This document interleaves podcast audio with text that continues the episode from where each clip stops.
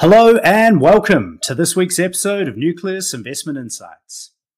Today's episode is called The Transparency Warrior versus Vested Interests. Transparency is a core pillar for trust and democracy to function as intended. However, over recent years, transparency has been obscured and trust in our institutions and government seems to be at all time lows. Often, vested interests with vast power, power and wealth win out over the common interests of everyday people.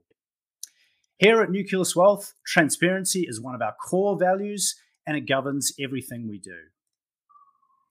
There are a few who are fighting the good fight, and today I'd like to welcome one of those truly tr- courageous individuals. Rex Patrick, aka the Transparency Warrior, is here to join us today. If you don't already know, Rex has worked tirelessly on trying to improve Australia.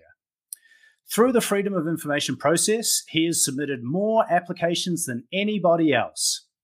He has championed issues like the transparency of our politicians, the East Coast gas market, and many others. Rex, welcome. Thank you for joining us, and thank you for all you've been fighting for. Thank you, and uh, it's a pleasure to be with you today. Excellent. Absolute pleasure to have you here as well. Today, as always, I'd like to welcome Damien Klassen, Nucleus Wealth's co founder and chief investment officer. Damo, welcome. Hi, Sam. Thanks, Damo. My name's Sam Kerr. I'm the senior financial advisor at Nucleus Wealth. Just a reminder the information in this podcast is general advice and does not take into account your personal financial situation. If you do want to discuss your personal financial situation, you can go to our website at nucleuswealth.com forward slash contact and you can book a call with me for a no obligation chat. We are live every Thursday at 12:30 Australian Eastern Time, so jump on the Nucleus Wealth YouTube channel and you can ask any questions that come to mind and we'll do our best to answer them during the show. You can also follow us on your preferred podcast platform as our show is available on all the majors. That's all the formalities. So, Damo, I'll hand it over to you to get the ball rolling. Yeah, thanks, Sam. So, look, I wanted to get Rex on today because he's, uh, as you said, for, for a bunch of reasons about transparency that you know is is, is something we hold very core, uh, key to our hearts. Um, from an investment perspective, the way I look at this very much is that there's a bunch of companies out there who are very, very good at offering government, governments an excellent deal um, until the next election and a terrible deal for the rest of eternity. And um, those companies, you know, for the last 10, 20 years have been excellent companies to invest in. And the big issue for those guys is um, you know, when do things turn? When when does finally the the, the the the straw breaks the camel's back, and and we actually start to see legislation um, sort of affecting these? Uh, we have a number of ways. So what we try to do at Nucleus is invest sort of agnostic to um, to, to different um, thoughts about what should and shouldn't be in from an ethical point of view.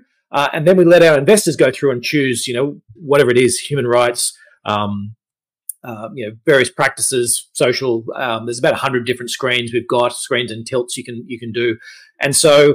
Um, but but all along the way, I guess we're, we're very interested in in the process. And uh, Rex uh, was senator for a long time uh, for South Australia, and we want to sort of dig into some of the key things he spoke about. So I might, I guess, I'd probably start with um, I guess the the big big picture, which is uh, this whole idea of, of, transparency in government, and um, and you know it's obviously very important. But I, I, might jump in with say the the PwC, where we've seen um, you know a, a consultant who's effectively trying to play both sides, take give government advice about tax on on one side, and and, and give their own corporate clients um, uh, advice about how to how to get around that same tax. Um, and and the the issue we have with consultants sort of starting to to really run the show, and I guess um, uh, the the idea of frank and fearless advice from from the public service is sort of being whittled down by as as people who give frank and fearless advice seem to be seem to be fired and moved on. So with, with that as sort of an entry stage, I'll, I'll pass across to you, Rex, and we'll jump into a lot, a lot of different things, I'm sure, as we go. Yeah, look, thank you very much. I'll just start off with maybe some basic principles. Uh, firstly, uh, things like FOI apply to government agencies. Uh, yep. and sorry, just to, just to clear for people, this is freedom of information requests. Yep, sorry, freedom of information requests. So we have legislation in Australia that grants people a right for access to information. Information that the government holds is, in, in actual fact, legislation directed at at transparency of government.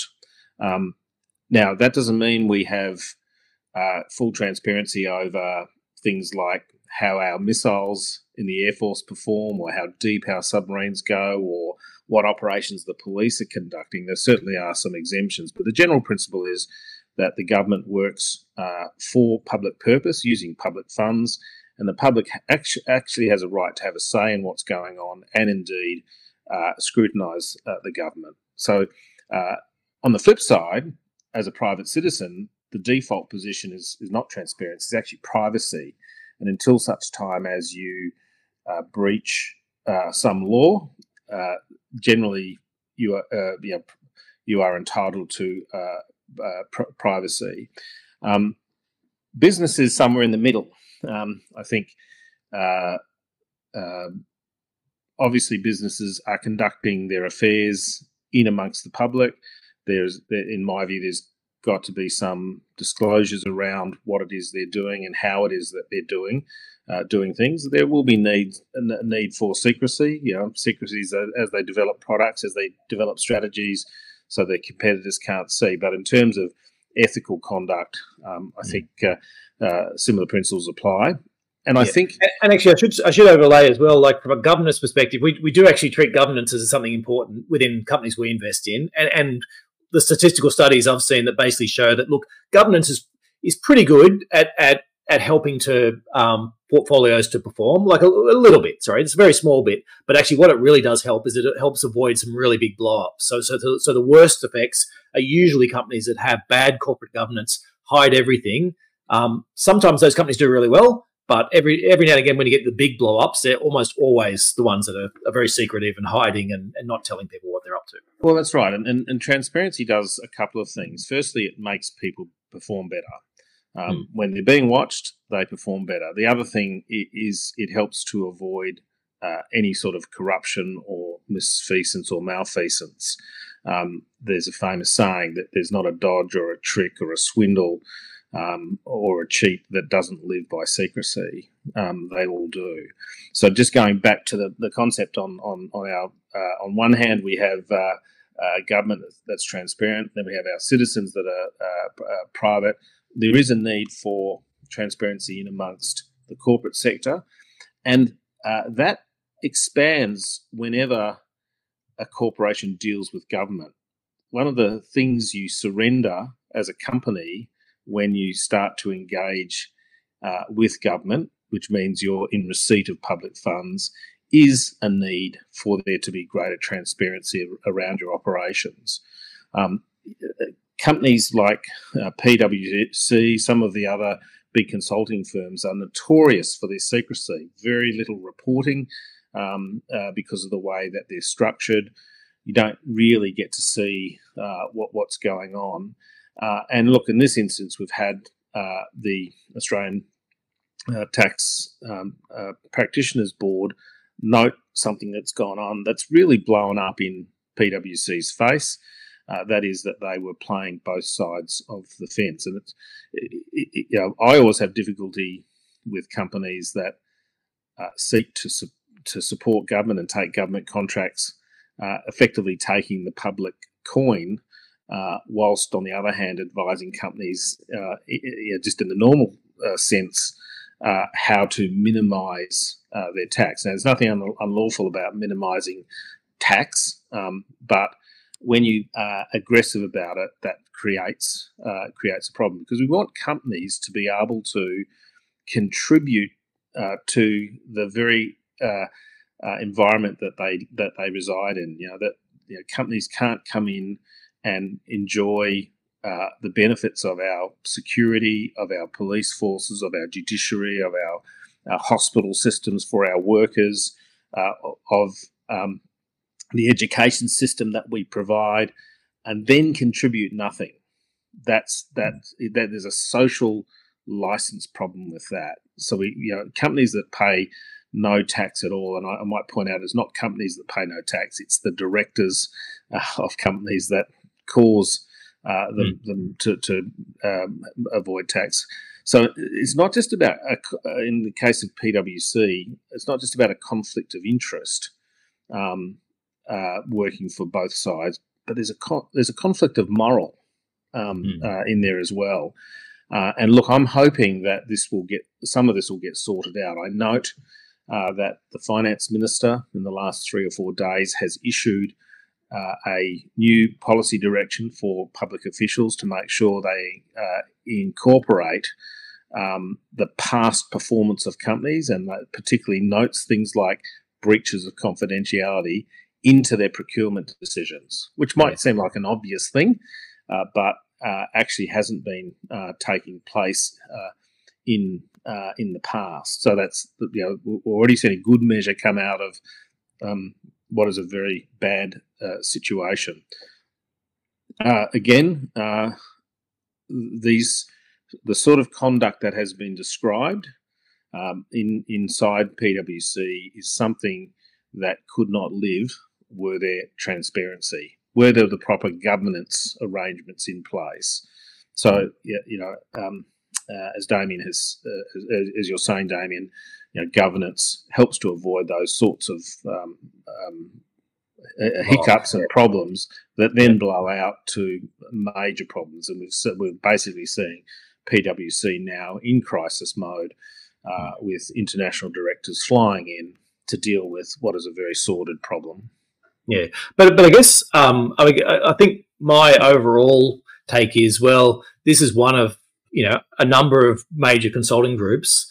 Do I think this is limited just to to PwC? Maybe this particular issue was, and maybe they're, they're the one that got caught with their hand in the cookie jar. But um, there there seems to be a strong there would be a strong incentive within all these firms to at least push the boundaries in terms of these you know yeah, I, I, I, was always very suspicious when you walk into companies and, and on, on the on the uh, on the just behind the front desk they have this this uh, picture that uh, or or a frame that says these are our corporate values, and I always go and you know, want to lift up and look at the back to see whether the real corporate value is, is it make make money at any cost. Yeah, uh, and uh, look, you know, uh, there's nothing wrong with profit. Um, there's not, nothing wrong with, with making money, but I think um, morally and ethically, people have to uh, be comfortable. They have to be able to wake up in the morning, look at themselves, and say, "I'm happy with uh, the way in which I contribute to society." And that that means you have to, you know, you have to not take, take, take. You have to give back, and you have to operate in a manner in which, which is um, uh, proper and lawful. Yeah. So okay. So so in terms of um, how I would look at this, you know, as a as a cynical analyst, is that or and, and as not somebody involved in you know, haven't been involved in sort of the the, the innards of, of Parliament is look. Um, yeah, there'll be an inquiry. Maybe PwC will be hung out to dry, and and but um, and, and their their contracts will get shuffled over to the other couple of consultants for a few years, and then eventually they'll work their way back in, and, and nothing really will change though in, in, in the scheme of things. Um, am I wrong, or, or do you think there will actually be this could be the, the start of okay, we actually need to build the public service back up more and and, and not have as many consultants? Oh, look, I think it's a good thing that we grow uh, the public service back up. Um, what what we've seen. Sorry, and I'm not. What I'm not asking, which do you think? Because I'm, I'm, assuming yes, you're in the second. I'm asking. Sorry, I'm asking which do you think is is more likely to actually happen? No, I understand. I understand. So, yeah. So, um, uh, and and it is always a danger. You know, people often describe government as a big, like a big concrete ball rolling down a hill, um, mm. where you know if you stand in front of it, you will get squashed. Um, you know what you've got to do is push on the side of it for a, for a reasonable amount of time with a reasonable amount of force, and it changes direction slightly. And yep. uh, look, this this incident may cause uh, that small change. You know, in my view, uh, companies that behave in the manner that um, that, that PwC has ought mm. not to be allowed to tender for government programs uh, for a period of time. That's what they do in places like India. I'm not in any way suggesting that India is the is the you know Best, exemplar uh, yep. in terms of uh, you know lack of uh, things like lack of corruption and so forth. But Now that's a measure they have in place, and they do apply those sorts of sanctions uh, if companies are found to uh, have misbehaved. Yeah, and and you know, there's you know, so so I look. I hope that there is a reasonable uh, change here. I think this has a bit more to run. Uh, Senate estimates is on this week. Deb mm. O'Neill, Senator Deb O'Neill has uh, uh, has been pursuing this with great force. Senator Pocock, um, Barbara Pocock from the Greens, um, and uh, you know I've been I've actually been talking to them in background uh, about this, and uh, with Senate estimates playing out, particularly the Economics Committee next week, I think we'll see perhaps a, a little bit more action. And you know, P- PwC, the leadership there, have to now take a very strong position. That there, there's a lot at stake for them, um, and uh, you know, uh, I, I, think sometimes you have to be really harsh to to deter others. Yeah, but so I, I guess so. Like if I was going to typify what I what, what I think the um, the, the base position is, most of the independents, yes, think there should be change. Um, the Liberal Party is probably happy with a slap on the wrist and a you know whatever it is, but keep keep things going largely as they are and just uh, you know do whatever it needs to do to move on to the next issue. And the Labor Party probably doesn't want to rock too many boats and is happy just to sort of sit in the middle and and, be pushed wherever public opinion takes it. Um, is that am I right in that characterization, or would you would you describe it differently? Oh no, look, I think that's that's that's probably uh, close, but you know, uh, uh you got to recognise that uh, there's a few factors that come into play there. One of them is the, the just the raw politics of how um, each of the parties uh, tend to think. Uh, then there's the issue of a party of government, so they are generally relatively conservative, and then you have people on the crossbench, the Teals, and the Independents uh, and uh, to a certain extent the Greens. And and actually, it's a, really interesting thing. Um, and I say this from, from experience, uh, you know, having been an independent senator, senator in a Senate where I enjoyed balance of power in many circumstances.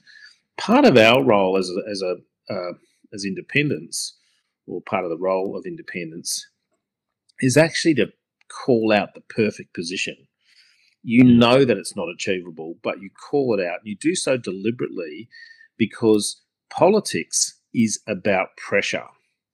You've got government who are actually um, uh, are lawfully governing the country. That's uh, you know the departments headed by ministers, and then you've got par- parliamentarians who can force change through the change of law, uh, but uh, um, they spend a lot of their time forcing change by uh, shining a light on things, by putting uh, things out there that say that say this is what we ought to do better, um, and we use the media to do that. Uh, we use the platform inside the the chambers of, of either the House or the Senate uh, to do that. That's what politics is actually about. Is about pressure, putting pressure on government to change direction, pushing on the side of that big concrete ball. Mm. So, Sam, do you want to jump to your? We'll be back with the investment insights very shortly. Nucleus Wealth is an active and passive investment manager. If you like what you're hearing and want some help with investing, we can do it for you via our active portfolios. Our tactical and core portfolios use the insights shared in this podcast to construct and manage your investment. We blend tactical portfolios to offer our combinations of international shares, Australian shares, government bonds, and cash. We vary the asset allocation with the goal of protecting your capital in times of market uncertainty. We also have active international and Australian share portfolios. These are chosen using our quality and value investment philosophy. You can find out more at nucleuswealth.com. Now back to the show. Right, so changing tack a little bit. Um, so the energy market. So we've obviously been through this. Uh, you know, we, we put on a, a, a gas trigger when you were, um, well, I guess Turnbull put it on sort of a, a long time ago, and and then we we moved into the Labor government, and they spoke about having a price cap. Um, local prices in Australia have far exceeded uh, that price cap. Seems to be all pretty quiet in the media front. Um, you know, I think Australians domestically are paying higher gas prices than what we're seeing in Europe at the moment, and certainly what we're seeing in Asia, despite the fact our gas is being picked up and, and shipped there. Um, it does look as if, and, and, and, again, I'm talking about East Coast gas. West Coast gas is fine. You know, WA's got reservations, so they're they're all good. Um, it seems as if the the market's broken, and but nobody wants to admit it, and uh, we're just sort of pandering to the to the couple of oligopolistic players who who are exporting all the gas. Um, you've obviously been deeply involved in it. Do you want to, I guess, give your your take on the gas market and what you're seeing? Yeah, look, I, I uh, regularly and with a firm belief call out the cartel uh, mm. as it is on the East Coast uh, market. Uh, I, I, think the cartel is extremely greedy. Uh, that sort of social stuff, uh, social license stuff we were talking about before, there's a total absence of that in the gas in the gas market, in my view. Um, look, I go back a, a, fair way. You talked about Turnbull bringing in the ADGSM, the Australian Domestic Gas Security Mechanism. I was uh, the advisor to Nick Xenophon, who sat down with uh, Mathias Cormann um, and his uh, staff and did the initial negotiation. And what brought that on was back in 2017, um, we'd just seen all the gas trains turning on in Gladstone. And uh, there were export contracts, and uh, the large company, gas companies, couldn't extract enough gas. So, some of their uh, uh, tenements weren't delivering this, the sort of output that they thought they would. And so, what the gas companies did here, um, which again, huge breach of social license, in order to meet their uh, export contracts, they simply sucked up all of the gas in the Australian market. And uh, it wasn't a case back in 2017 that the price was too high. The hmm. problem was we had people coming into our uh, into Nick Xenophon's office saying we can't get a gas offer. We can't get a gas offer, and, uh, and we're the world's largest or largest or second largest exporter of LNG. That's yes. right. And so, so what happened was, uh, as part of the negotiations, where the government reduced the corporate tax uh, for companies earning less than $50 million. Uh, as part of the um, sort of a deal that was done back then, uh, th- there was the introduction of the ADGSM. And, and what that did was basically put a trigger in uh, that if uh, AEMO and uh, the ACCC thought that there was going to be a gas uh, shortfall on the East Coast market the following year, then the minister could pull a trigger that effectively stopped the exports. Now, mm. that actually brought about some change in conduct, uh, but unfortunately, and you, you know, have to learn uh, as you go along, what happened was the gas companies then ensured that there was always uh, gas in the market, but only just enough yeah. so that the price was always high. Then we got to 2019, where uh, we, we saw a situation where uh, uh, gas, our gas that had been liquefied and transported to Japan, was was cheaper uh, per gigajoule than what you could get it here in Australia. So again, there was supply. So then in 2019, when the corporate tax cuts were negotiated, uh, I sat down with Matt Canavan, uh, Senator Matt Canavan, who was the minister at the time, and uh, Senator Cormann, and uh, negotiated a further change to the uh, ADGSM that basically said we're now going to include a price element to this, where mm. if there's a, a difference in the price, then um, then the, the, the trigger could also be pulled. And now we've seen in in uh, the, in modern uh, uh, under the current government, we've seen a further change where uh, it's not a case of looking every 12 months; they look every three months. And hmm. that allows the trigger to be pulled on a much more regular basis. But all of that is about uh, uh, altering the conduct of uh, the, the, the gas uh, market uh, players, and it it irks me. It just frustrates um, me when I read, uh, and it's typically the AFR, Australian Financial Review, and the Australian, who are writing up stories saying that some of the market intervention in on the East Coast market will, in actual fact, end up with a circumstance where there simply won't be enough gas uh, on the East Coast market when the law, uh, as it stands now, is that um, if there's a shortage, the trigger can be pulled, and it can now be pulled every three months. Um, mm. A decision uh, can be made, uh, and so we we will never find ourselves uh, in the situation where our politicians won't pull that trigger to uh, ensure Australians have gas over uh, international players. I can absolutely assure you that no politician would allow a circumstance for the exports to continue while we had no gas here. That just will not happen, and the law permits the government now to uh, to, to intervene in that manner. So every time you see that in the Fin Review or you see it in the the Australian, please ignore it. It's actually uh, I've, I've, never I've never said this before, but it's fake news. Okay. so, Look, the question is though for me is um, like our, our if we look sort of our rates that the wholesale gas rates uh, and sort of the I guess the wholesale electricity prices and and and what we're seeing in terms of gas prices, it looks as if um, you know there's a lot of firm talk last year and, and they sort of brought the prices back to this twelve dollar cap. And then once the news cycle moved on, they've just let it run again, and, and we're back to paying prices that are higher than, than what you can see offshore.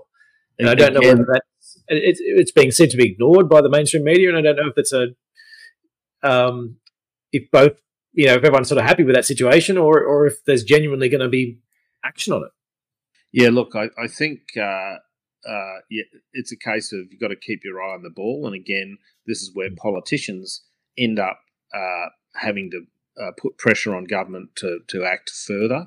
Uh, you know, we, we've we've got to sort out our energy market. I, I want a country where we don't just export rocks, we don't just export lithium, and we don't just export um, um, iron ore. Um, where we export lithium batteries, where we export uh, steel, where we don't export our research, we export our products. And you can't mm. do that in an environment where you're paying an enormous amount of money uh, for uh, electricity. And it is electricity, what is gas that sets the electricity price. You can look mm. at the, the the, the graphs of how the gas price changes and the electricity um, price follows. Even with all the renewables here in South Australia, uh, we see the same thing happening because what happens is when the wind sort of stops and the sun goes down, uh, with, with, a lack of base load, um, the, um, the, the gas turbines have to turn on and they charge uh, appropriately when they're um, uh, you know when they've been sitting idle all day. Um, they need to recover their capital costs and their operating costs, so that they they turn on and it's it's expensive, and that's you know that's where gas is setting the price for uh, for the electricity market. We we have to fix this. Uh, you mentioned WA; they have the solution in place. And one of the things I negotiated in 2019 was that the government would consider. I wanted a, retrospective, but they uh, they would only agree to a prospective uh, gas reservation policy, so a policy for new um, gas uh, production, mm. wh- whereby a percentage of the um, production has to go into the East Coast market. Uh, yep. There was a consultation was carried out in uh, I think it was 2019. Um, then COVID hit, and basically the, the ability to progress that uh, became less of a priority. And it's interesting. I've uh, recently requested the results of that um, consultation. In fact, the options paper that went to the Morrison government to Angus Taylor um, and indeed the ministerial brief that went to Ang- Angus Taylor. Uh, and now the Albanese government has opposed me getting access to that under freedom of information laws. That matters now in the AAT. And I said to the lawyers that are now representing the government that uh, the, the, exemption that has been applied to prevent me getting access to, to uh, this uh, information, and I only want this information so that people are informed when they have discussions uh, about solutions. Um, uh, uh, the the, the um, exemption claim that's being used is one that has a public interest override. And I've sort of said to the lawyers, if you think you're going to win a case in the middle of a gas crisis uh, with the government intervening in the market, and your case is going to be it's not in the public to, uh, interest to, to uh, release a document that goes to the solution to that. Mm. Yeah, I think we'll need to drug test you. And uh, in fact, the, the lawyers have gone back to the Department of uh, of um, Energy uh, and Resources and said um, and suggested they they remake the decision and the proceedings in the Administrative Appeals Tribunal have been stayed in effect until uh, to allow them to to rethink that proposition. But again, um, if we could see transparency in policy ideas, transparency in uh, pricing, uh, transparency uh, in the carriage of, of gas around the east coast, we'd be in a much better place. And look, there has been a little bit of that. Um, I, don't know if uh, uh, people have clicked onto the idea there is a continuous a continuous ACCC inquiry into the gas market. Um, mm. uh, most people might wonder why there's a continuous inquiry. I'll give you the tip. Um, only when there's an inquiry running can the ACCC uh, exercise its extensive powers to just demand uh, access to contracts. And that's the reason why that, that inquiry is running, so that the ACCC can keep an eye on everything that's going on. And, and, there's a report I think pops out every half year um, mm. into the into the gas market. Um, but that's that's the inquiry is running is to allow the powers to be exercised to keep an eye on things. Transparency helps in those circumstances. Yeah, the, the issue, I guess the issue I keep going back to though is um, we, have got higher gas prices than what people do. We're the biggest exporter of LNG in the world, or close to one of the, one of the top two or three, depending upon which day you want to pick it from. And we've got still got the highest gas prices, and, and you can pick places in Europe that have lower gas prices, and they're, they're the ones with an energy crisis. And you can well, pick places uh, in, in in Asia. And I guess what I'm coming back to is this doesn't seem to be um, as much as it's it, it seems to be an exercise in can kicking, and, and and and I'm not accusing you of that. I think you're genuinely out there trying to trying to do something about it. But it seems as if uh, whichever party is in power is is happy to do a little bit of stuff and make some noises, and then the prices come back down for a little bit, and then everyone shuts up, and, and the prices just shoot back up again. Yeah, and we've seen, we're seeing the same thing with PRRT. We know mm. that petroleum resource tax does not work. Yep. Are not getting returns. We, as Australians, who uh, uh, are the owners of the gas that is being uh, uh extracted and, and sent offshore, are not getting a, a, proper royalty in relation to in relation to that. And we look at you know places like Qatar who export a similar amount of gas, and uh, they're paying a lot less for their gas, and they are also enjoying a huge royalty benefits, which then feed back into society, feed back to all those sorts of things I was talking about before um, that companies enjoy, and, and, making sure that health systems are working properly and and, mm. and people are being educated properly and so forth. Uh, so um, again, it comes down to there always has to be pressure. And look, part of what I'm doing with this. Uh, with this particular FOI that I've uh, requested, I've got in play is to be able to get this document out. That'll create a news story. That'll create some interest. Uh, mm. It'll put some facts into the, the public domain, uh, and that's a that that's a good thing. I mean, one of the you know, governments I can tell you, I, I was I, I, used to help out uh, a government um, um, a senator, sorry, a liberal senator, and I used to do that purely on the grounds that he was the shadow defence minister, Senator David Johnston. Uh, I helped him all through sort of 2011 to 2013 on submarines because I'm a former mm. submariner. I yep. pressed him. I pressed him uh, and and helped him with a whole range of different questions on that. And I used to watch at estimates. We'd, we'd put all these questions on notice, and all these answers would come back, and, and we'd pull our hair and say, they're not answering the question. They're not answering the question. In 2013, when he became the defence minister, um, uh, he did invite me to become his, the naval advisor, and I declined. But I did go into his office one day, and his chief of staff called me up and said, Rex, have a look at these answers that we're going to provide to the opposition now. And uh, I sort of had a look, and he said, and he had his pen there. He's going right. I'm going to cross that out. I'm not going to tell him that. I'm not going to tell him that. I'm not going to tell him that. So, yeah, you know, um, the the the your pers- the perspective seems to change when you are uh, in opposition, um, uh, and then in, then again in government. I I say uh, you know that transparency is a word that is only shouted from opposition benches. You know, governments would just prefer prefer that these yeah. annoying citizens would just let them get on and do their job without any input, um, without any oversight. Uh, that would be their perfect uh, environment. Of course, no one wants a dictatorship unless it's unless you're the dictator. But um, you know that that's that you know that's part of the, the, the the problem we have here is that there's this sort of resistance to transparency and um, you know, so, sometimes the other problem you have is, and this is just something uh, again insights I have as a former senator. Uh, sometimes you approach the government, you say, uh, sorry, the opposition, you say, why don't you help? Why don't you back uh, me on this particular um, measure? And they uh, they'll look and say, oh, we can't do that because we're a party of government.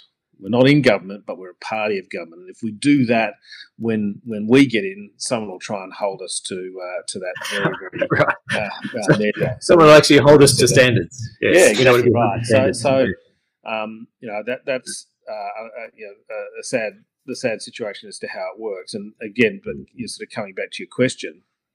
Um, uh, we, we've seen uh, both the Liberal government and the Labor government failing to, to address some of these issues uh, um, the gas shortage and indeed the royalties that flow uh, from our gas. It just hasn't been dealt with properly. And it's you know, beyond me as to why. You know, they, they talk about sovereign risk. We can't change anything because of sovereign risk. But mm-hmm. the reality is that we have changed and no one's left left the market. Uh, Western yeah. Australia changed to a reservation policy, and their gas industry grew. And so, uh, you know, this this issue of sovereign risk, uh, in my view, is is is is overegged. Um, yeah, well, well, we, yeah, and we, we read a whole episode on when you know the peak of this gas crisis, talking about saying, you know, here's this East Coast gas market, and everyone's talking about, oh, you know, things have it's failed. It's, it's you know, there's problems with the Ukraine. There's problems. Everyone, it's all somebody else's fault. It's all somebody else's mm. fault. And you're like, wouldn't it be great if we had like an example of somebody who didn't have, you know, who had gas reservation and and their own electricity network. And we do. It's in our country. We don't even have to look at a different country. We go here is a here's a case study with these people under exactly the same conditions. They're fine. Gas, mm-hmm. you know, electricity prices are basically where they were and hadn't moved. And here's the whole East Coast market, and nobody's prepared to say, well, maybe we failed. Maybe we've spent 20 years building something that just doesn't work because. And I, I also have a project management background, and so the idea that if we change the ch- change the rules to ensure that a fair return was achieved by Australians would somehow cause an issue.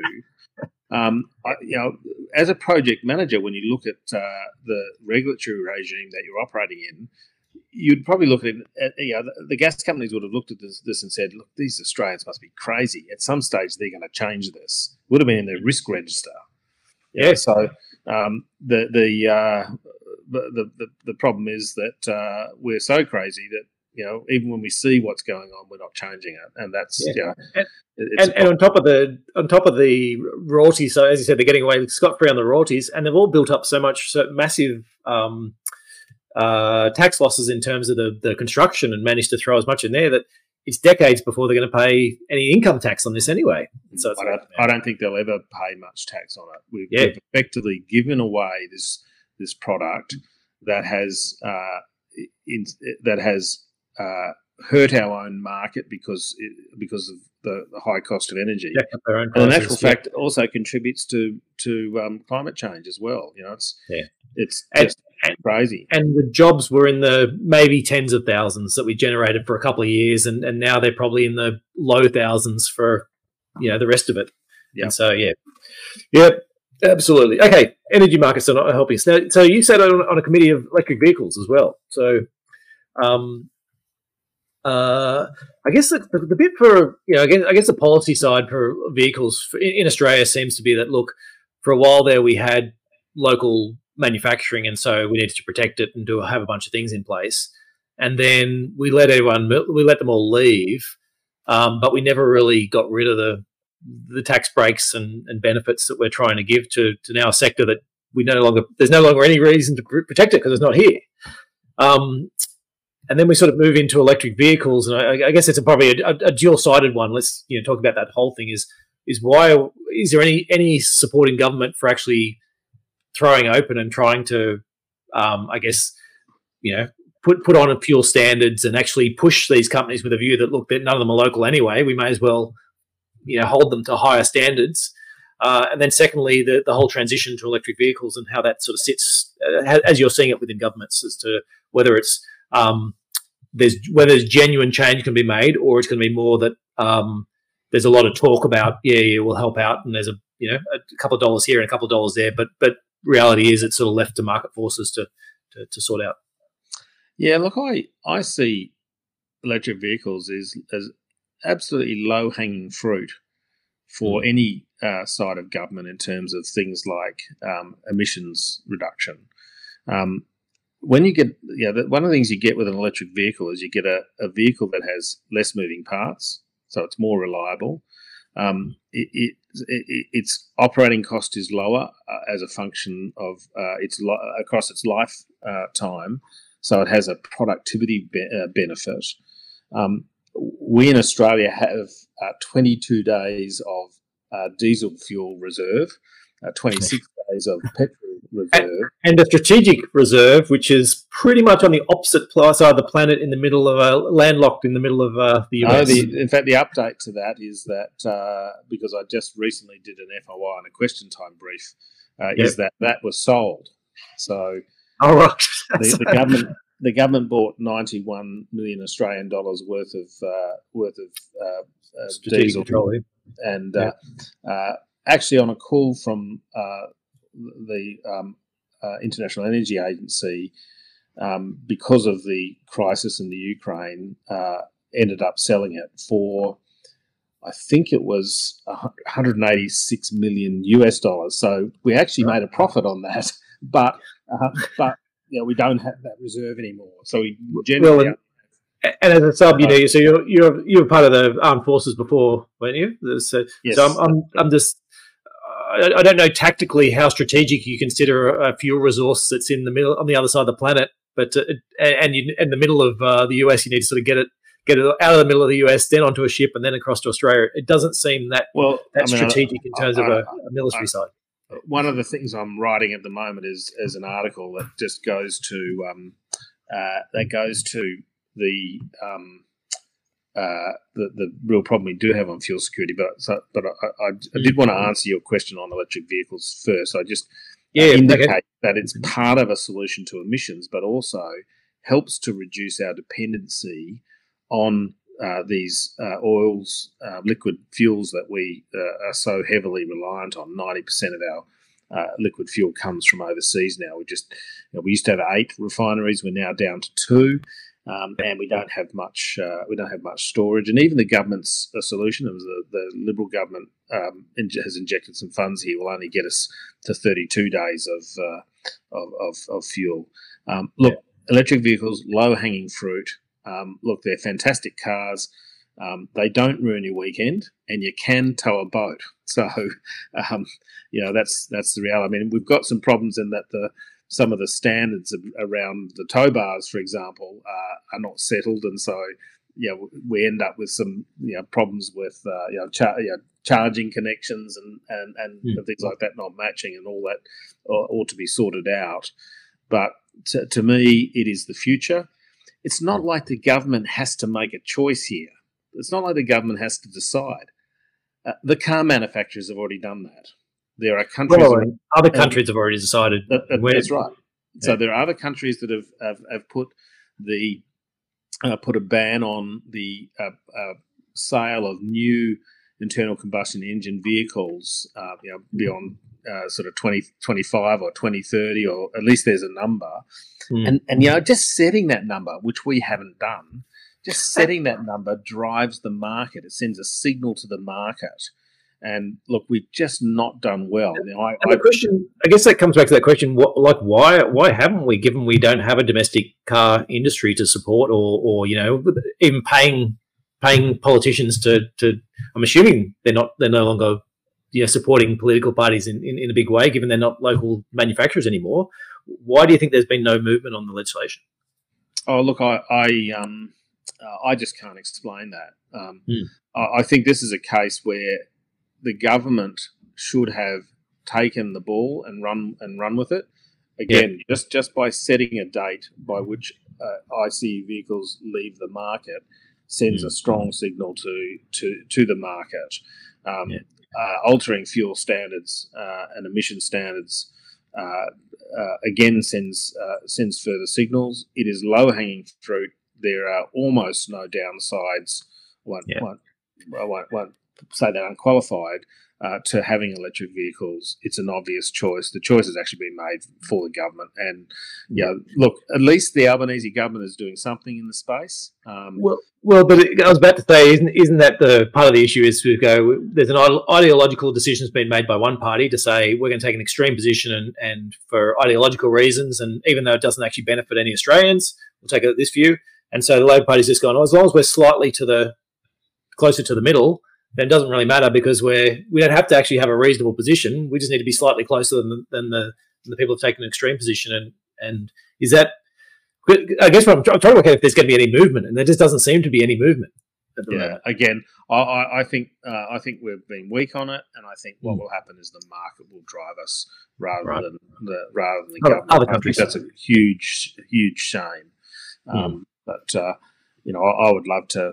You know, what, one of the reasons I don't have an electric vehicle, uh, uh, I was alive to the fact that uh, that I wanted one was uh, apart from the fact I was a senator and I had to a South Australian senator who had a, a massive electorate um, uh, where I needed a, an all-wheel drive, four-wheel drive. Um, one of the problems I had was uh, I live in a, in a, in a nice building, but it's you know it's 30, 20, 30 years old. Mm. And you, you know you, it's an apartment building, and you, you, there's just no charging stations in the in the in the basement. And yeah, again, just simple things you can do uh, at the regulatory level to say our, uh, building standards. There shall be no new buildings built without uh, without electric charging points. You know, and they're, they're the sorts of things where you're where you're looking to the future and saying this is how we make a difference. Yeah. But, um, coming back to the fuel security issue, that is a, a massive issue that we have. We've got the the um, defense minister standing up saying we've got to be alert. There's problems to our north. Uh, we uh, th- those problems could manifest them not, not uh, themselves manifest themselves not in a, an attack on Australia, but in a conflict in Asia, in mm. circumstances where that's where most of our fuel comes from. Well, as long as it's all sorted out in 32 days, we'll be fine, won't we? That's well, uh, and look, the, if you run through the legislation, you'll see that uh, right now we've got 22 d- uh, days of diesel. Mm. The moment the signal goes up that uh, that we're not going to get supplies, um, uh, the government have to go through a consultation process with the state governments. It will take a, a few days to actually start rationing, and and the, all of the uh, the legislation directs fuel to defence, to um, mm. uh, police, ambulance, um, uh, th- those those sorts of um, abilities. Mm. And not on those lists are the very trucks that transport our food around, transport our uh, our medicine around. You know, most people would, you know, perhaps don't realise that petrol stations have about three days of petrol uh, mm. in store. That pharmacies have about seven days of medical um, uh, uh, prescription drugs. Um, that hospitals generally have less than seven.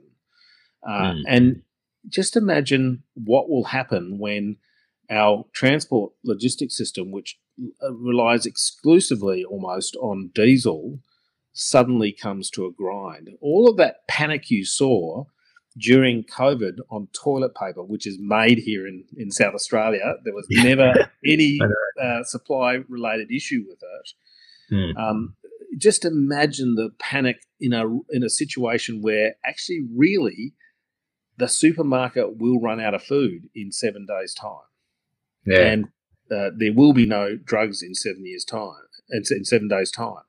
And we've mm. got a government that is just not doing. They're going to spend uh, $368 billion on a nuclear powered submarine program that won't deliver us anything that will do anything for deterrence in the time frame in which we think things are going to blow up.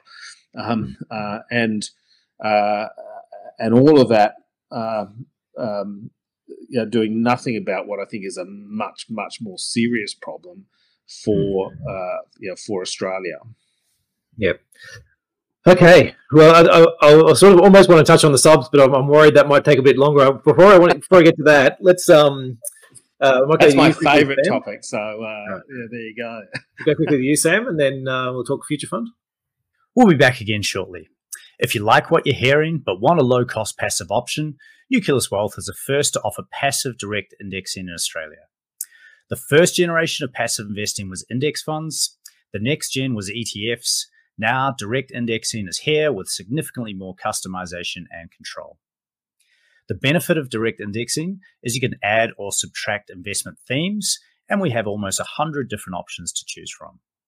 For example, you could buy an international share direct index portfolio that excludes fossil fuels and arms manufacturers and has a tilt towards cybersecurity and cloud computing. Alternatively, you could buy a portfolio with no screens and an extra exposure to nuclear power and defense contractors. You can find out more at nucleuswealth.com. Now back to the show. So Rex, we've had some questions come through from uh, from our viewers. Uh, one from Shelley, and uh, back on the, the subject of the gas, she's asking why hasn't the trigger been pulled yet, and uh, what's the ideal position on gas?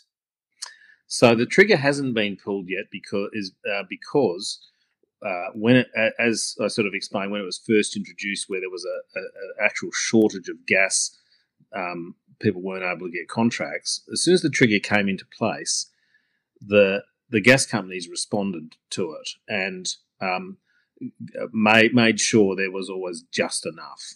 Uh, and so, if there's just enough, you can't pull the trigger. And then, uh, then when the trigger was advanced, um, they've uh, they've managed again to uh, basically manipulate things so that it just sits within the boundaries of what is uh, considered to be okay, and that's why it hasn't ever been pulled.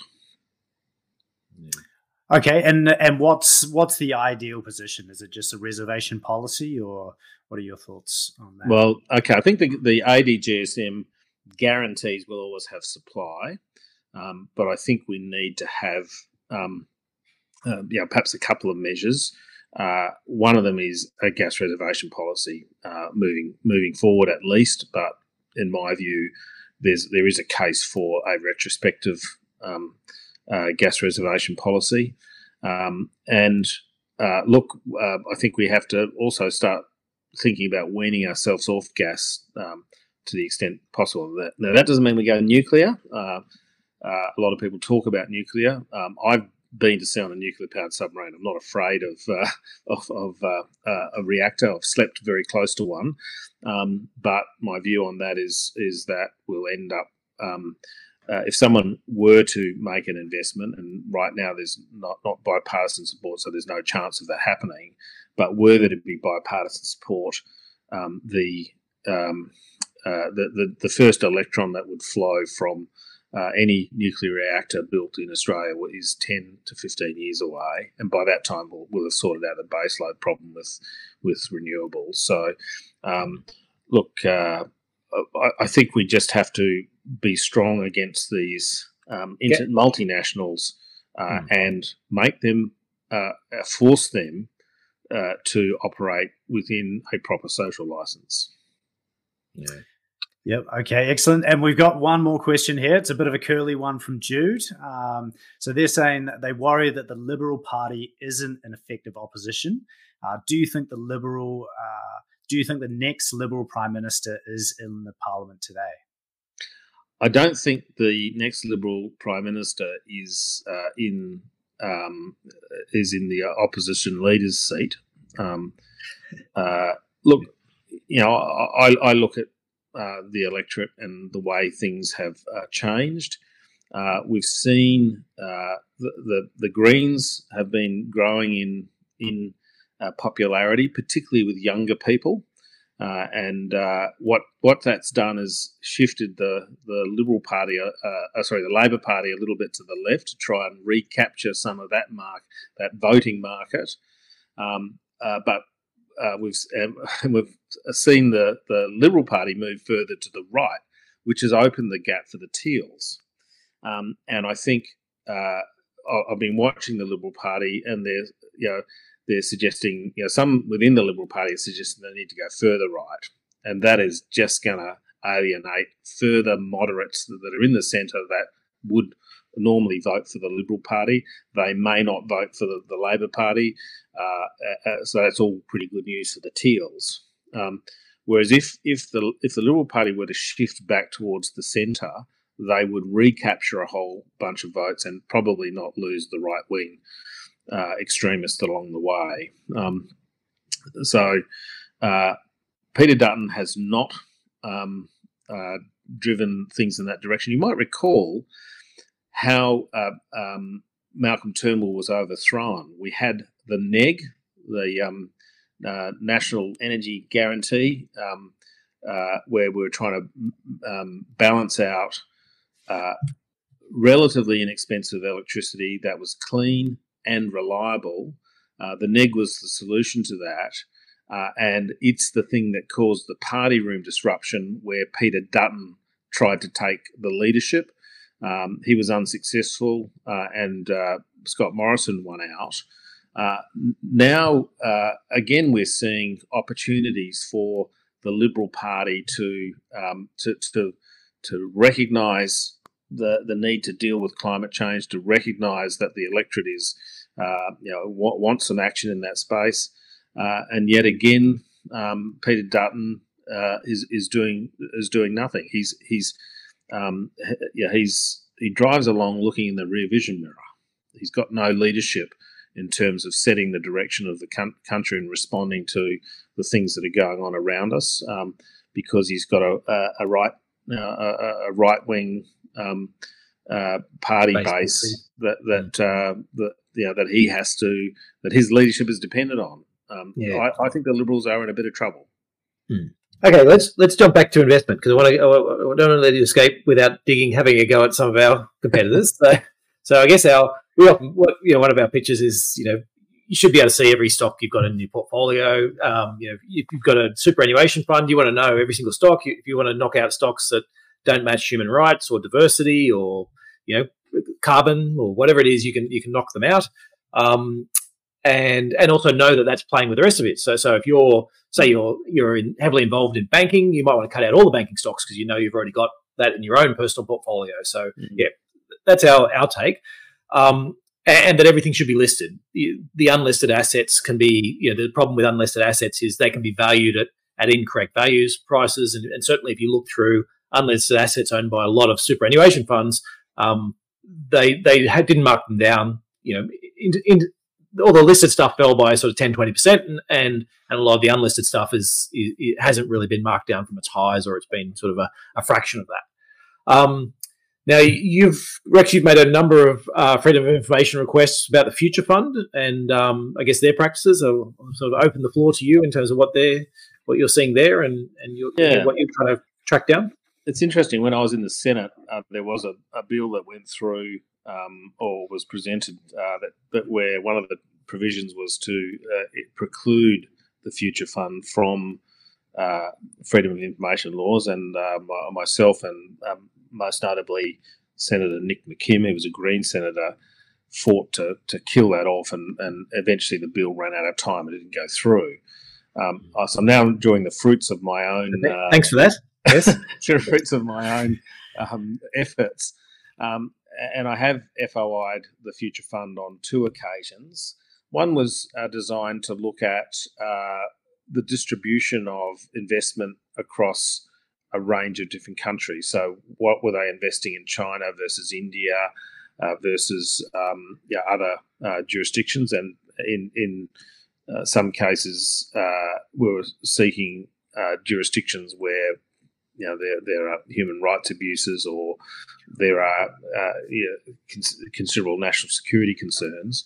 Yeah. Uh, and, and actually, on, on a sort of related note as well, it's sort of that I noticed the the US. There's been a, a, lot of play over there about the US military actually investing in companies, state-owned entities in China that were part of the, the Chinese military. And you're like, just a minute, you have your yeah. own military yeah. investing in assets of, of, your enemy, you know, or people who, who who are yeah anyway. Yeah. So so um, my, so my um, uh, so the so that that became a little bit revealing. I've written an article on, on Michael West in relation to that. Um, mm. And uh, the, the, the second one that I did was looking at uh, investments in tax havens. Again, uh, you can't have a treasurer who's saying, um, I, I, I want to eliminate multinational tax avoidance uh, that has a uh, future fund that sits not not directly under his control, but he can issue directions to them.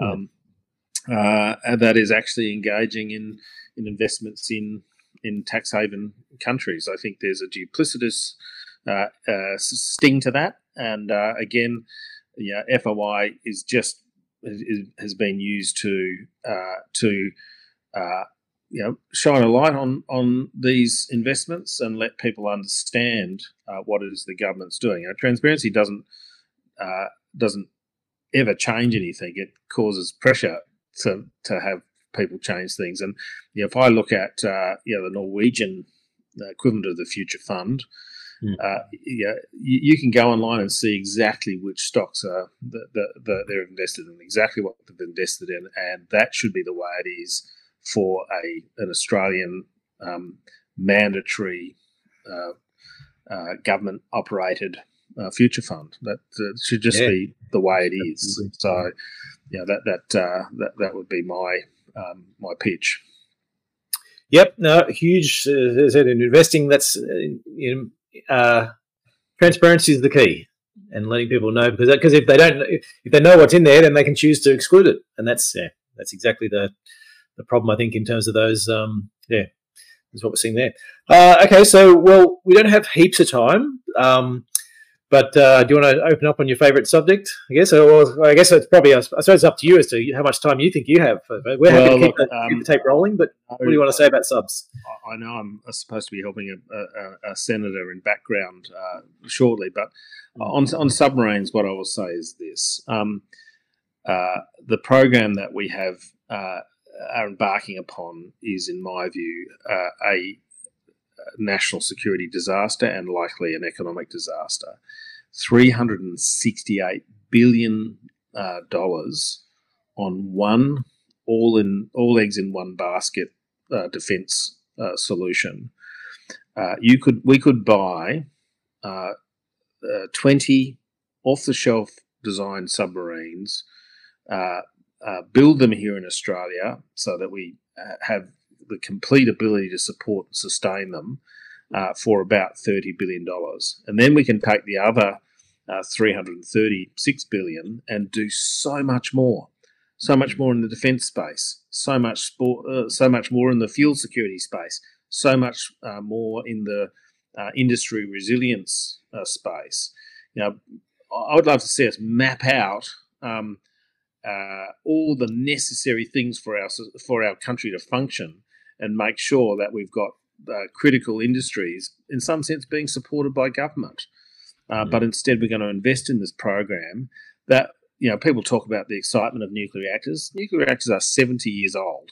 By the time we uh, get get them, the technology will be 100 years old. And the interesting thing is that's the that's the the in some sense the novel bit for Australia. We'll be getting these reactors um, that the U.S. Department of Defense will not let us use anywhere else. It will be uh, a, a, sunk cost to defence. There'll be no benefits that flow on to, to industry um, and to the Australian economy generally. It is just all going to be cost. And um, uh, and it delivers us a submarine in the you know, first one in 2033 uh, in circumstances where people are much more worried about a China Taiwan conflict erupting uh, before then.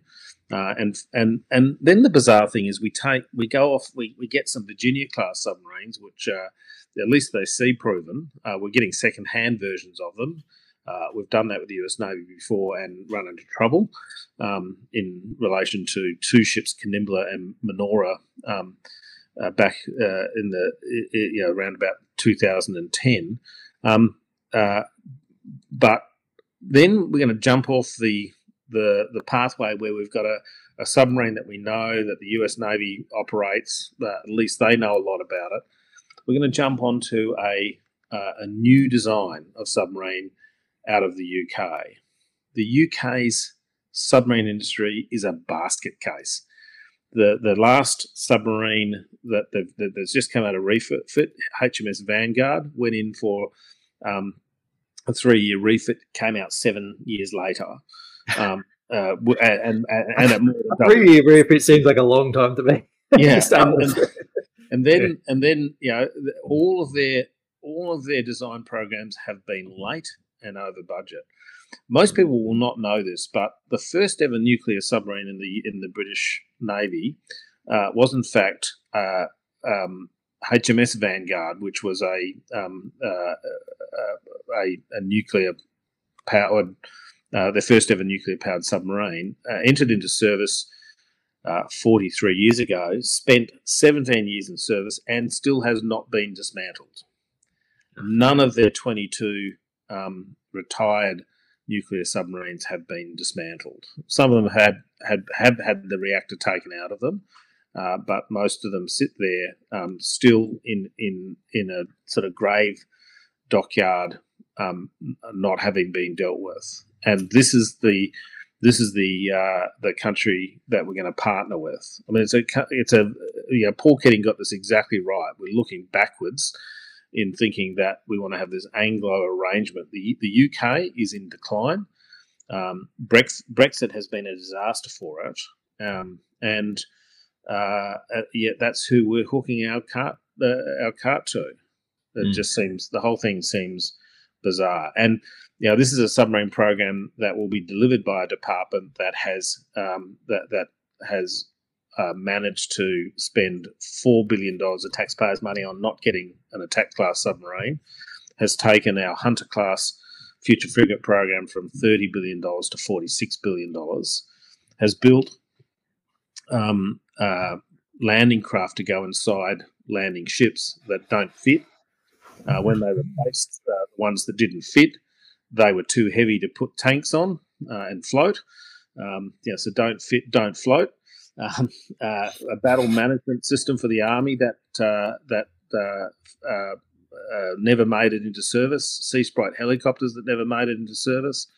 It's just a project um, um, project management minefield inside the Department of Defence, and that's who we're going to hand this hand this project to. It just yeah. Um, I, I, just don't think it's the right pathway. I'm a submariner. I think submarines are really important, uh, but I think there's a much other way for us to do this. And uh, sadly, um, uh, sadly, we've jumped onto a path. You know, uh, Albanese committed to this submarine uh, in 24 hours on the 16th of of uh, September 2021. Scott Morrison came out with his big announcement. Um, what it was his biggest media stunt managed to rope in the US president and the prime minister of the UK. Yeah, uh, yeah 24 hours earlier, um, Albanese had been briefed on it, and because he didn't, because he was running a a um, small target, a, a small target campaign, he just yeah. said, "I'm going to go along with this." He didn't want to have any differenti- uh, differentiation.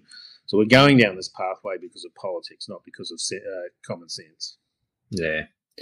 Yes, Excellent. What a what a note to finish the show on. But, but actually, what actually I guess the question, uh, one of the questions that sort of I guess leads into you a little bit telling us more about what you're doing and how you're doing it is. Um, so you know, we obviously appreciate you doing these future uh, freedom of information requests and, and trying to get transparency out there. Uh, what's in it for you? How how do you how do you make a buck out of this, or how do you? Okay, so I really enjoy I really enjoy doing this. There's a few streams that I have uh, uh, as a, as a transparency warrior. It's all, it's all declared on my website. Uh, so perhaps the baseline salary that I draw um, from my own company is is actually a result of a benefactor. Um, it's Optical Superstore. Um, they the the owner of that uh, who doesn't interfere with my activities just wants better governance, and so right. he's he's he's uh, uh, effectively paying for me and uh, a PhD, a very very smart guy. Uh, in who's got hu- a huge amount of political experience to to help some of the teals and independents, um, and I do that by FOIing in areas that are of interest to them, and then just doing general FOIs where we go, we think this is going to be an interesting area uh, to do an FOI. Um, that that sort of covers off uh, at least a, a base uh, salary for me and my my colleague. Um, I also train now um, uh, Greens and Liberal senators in uh, in FOI. Uh, again, uh, I haven't had an I haven't had a, an inquiry from any Labor senators or members. Um, but, but, but once they're in opposition, you might. Yeah, yeah exactly. Right. So, um, um, and look, I also help people generally you know someone contacts me and says, "Look, I've got an interest," and I've you know I'm also helping companies um, out as well who mm. may want to make inquiries about what's going on inside government, and they don't really want to be seen to be making those inquiries because you know government can be a little bit vindictive, um, yep. or officials can. So I I um, you know, if, if, if some official wants to hate me, they're going to have to get to the back of a very, very long line. So, uh, you know, hmm. um, the, the, you know, so I'll do that on behalf of a, of a company. Um, and I also write for Michael West um, media um, from time to time when I've got, uh, when I've got an opportunity. Mm, excellent. So, okay, so people can jump on Michael West to see more of your stuff, and if they want to help you out, can they help out the Transparency Warrior? If you well, I haven't really uh, because the Patreon page involved. Uh, yeah. Look, at some stage, if uh, if um, Mr. Melrose uh, uh decides he does want to continue uh, down that pathway, I might reach out for help. Hmm. Excellent, excellent. excellent. Well, thank you very much for coming on. Yep, no problems. Thank you, thank you. Thanks to your uh, viewers. Thank you, thank you, Rex. we've just got one quick last question, if you've got a moment. it's around yep. the freedom of information requests, and I understand there's a lot of delays and rejections. And uh, uh, on your website, you say delay is the enemy of freedom of information. And I'd add to that, and transparency. So, is anything being done to fix these delays, and or is it getting worse? And if so, is it by design? Uh, look, again, lots of pressure coming from the Parliament. Um, I, have um, uh, unfortunately the FOI part of the Office of the Australian Office uh, Office of the Australian Information Commissioner did not receive extra funding. Um, governments are not necessarily interested in uh, in funding transparency measures. Um, the, you know, again, they just wish those citizens would go away. You know, they're a bit annoying.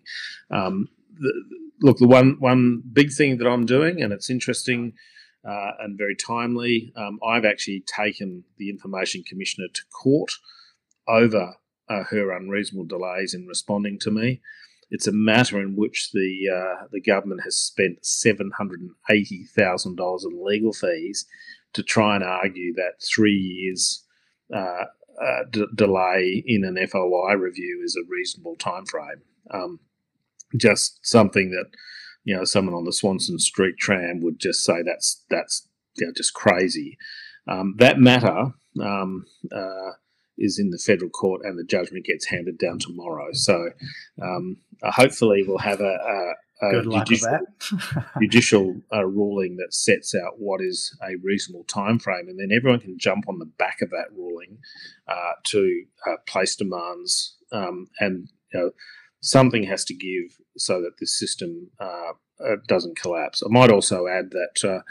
Senator Shoebridge, who I've been talking to in background, uh, has initiated an inquiry into FOI uh, submissions can be made uh, to the Senate um, by I think about the fifth or sixth of uh, um, of, of June. Um, uh, I'll be making a submission and perhaps even attending there. Uh, again, that's about putting pressure to to improve the system. We should all be able to access information that the government has to either allow us to engage in policy debate not be presented with a fait accompli when the government feels like they want to tell us what they're doing. Uh, we get to see and contribute to the debate and the discussion, and then we also get to scrutinise through uh, uh, through things like the FOI processes. And there's lots and lots of things that a senator has on on uh, or a member of parliament has in their toolkit to to examine things: questions on notice, question time, inquiries they can use a speech to draw attention to something. The one thing a citizen can do without asking anyone's permission is put in an FOI request in an area of interest.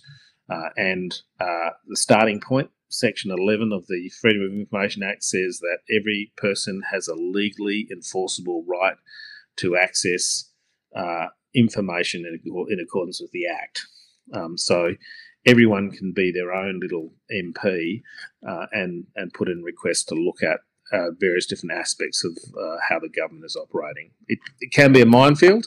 Uh, I can help people out in that space, but uh, um, that that it, it is a it, it is a a gift that is given to us. It's been given to us by the Parliament, been recognised by the High Court as part of uh, a as an essential part of uh, a system of responsible government, uh, and uh, again, uh, it has to be fixed. And I'd love to see more people getting involved and engaged in in keeping a, an eye uh, on the government.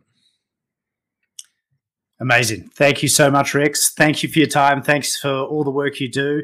Uh, if you need to go, we understand. We're just going to do our question of the week and our outro. But uh, yeah, it's been a pleasure to have you on the show. And um, yeah, thanks for thanks for everything you do, and keep up the great work. Thank you. Excellent. So now we have our question of the week. This is for viewers to have some discussion in the comments section over the coming days. The question for this week is What's the most important change you'd like to see from our government and politicians? So feel free to post your thoughts and engage with us and some of the other viewers over the coming days. Uh, Damo, again, thank you for putting well, on the show. I'll just, I'll just do a quick, um, quick bit on on the investment side as well because it's probably worth yeah. you know just just distilling I guess my thoughts from from that is you know really what I'm looking for uh, or what I was looking for from from Rex was you know uh, is there anything that I should is there anything urgent on on the border that you know really should be watching in terms of changes in uh, electricity policy, changes in uh, EVs, changes in um, uh, you know defense, all these types of things we're talking about, and and really the answer is no. Um, I think there's a lot of um, noble sentiments, and, and, you know I think he'll. I think he's he'll be happy to to to front up to those, but but there doesn't look like there's a lot of action happening in any of these. And so, you know, while I'd encourage people to help try and get action in these, uh, you know, as an investment perspective, you do need to look and say, well, the incumbent uh, companies are, are doing a good job of managing the situation and, and, and managing to keep their, um, you know, their, their, their in the trough. And so, you know, you, you can't invest differently. Excellent. And uh, I'd just like to add to that as well uh, for some of the viewers and some of our investors. Uh, if you want to invest sort of uh, you know, ethically, we we have a range of different screens and tilts available, and some of the screens that you could potentially utilize uh, in this theme of transparency and trust. Uh, you could exclude undemocratic countries. Uh, you can exclude economically repressed countries, morally repressed countries. We also have screens around human rights, no immigration detention, and no jails as well. Uh, so that pretty much wraps us up for today. Um, so yeah, if if you enjoy our content, subscribe to our YouTube channel now and click the bell below to make sure you don't miss out on any special episodes and future content. Also, like the video now, and if you know of anyone that might get some value out of today's episode, we'd really appreciate it if you please share it with them. We do put out a lot of other content in addition to this podcast. There's regular articles that are featured in the AFR, the Australian, Firstlinks, and many other major publications. Um, you can check this out at nucleuswealth.com and you could subscribe and you'll get our weekly Nucleus news and investment insights. We do welcome your p- feedback on this podcast, especially in regards to suggestions for future topics.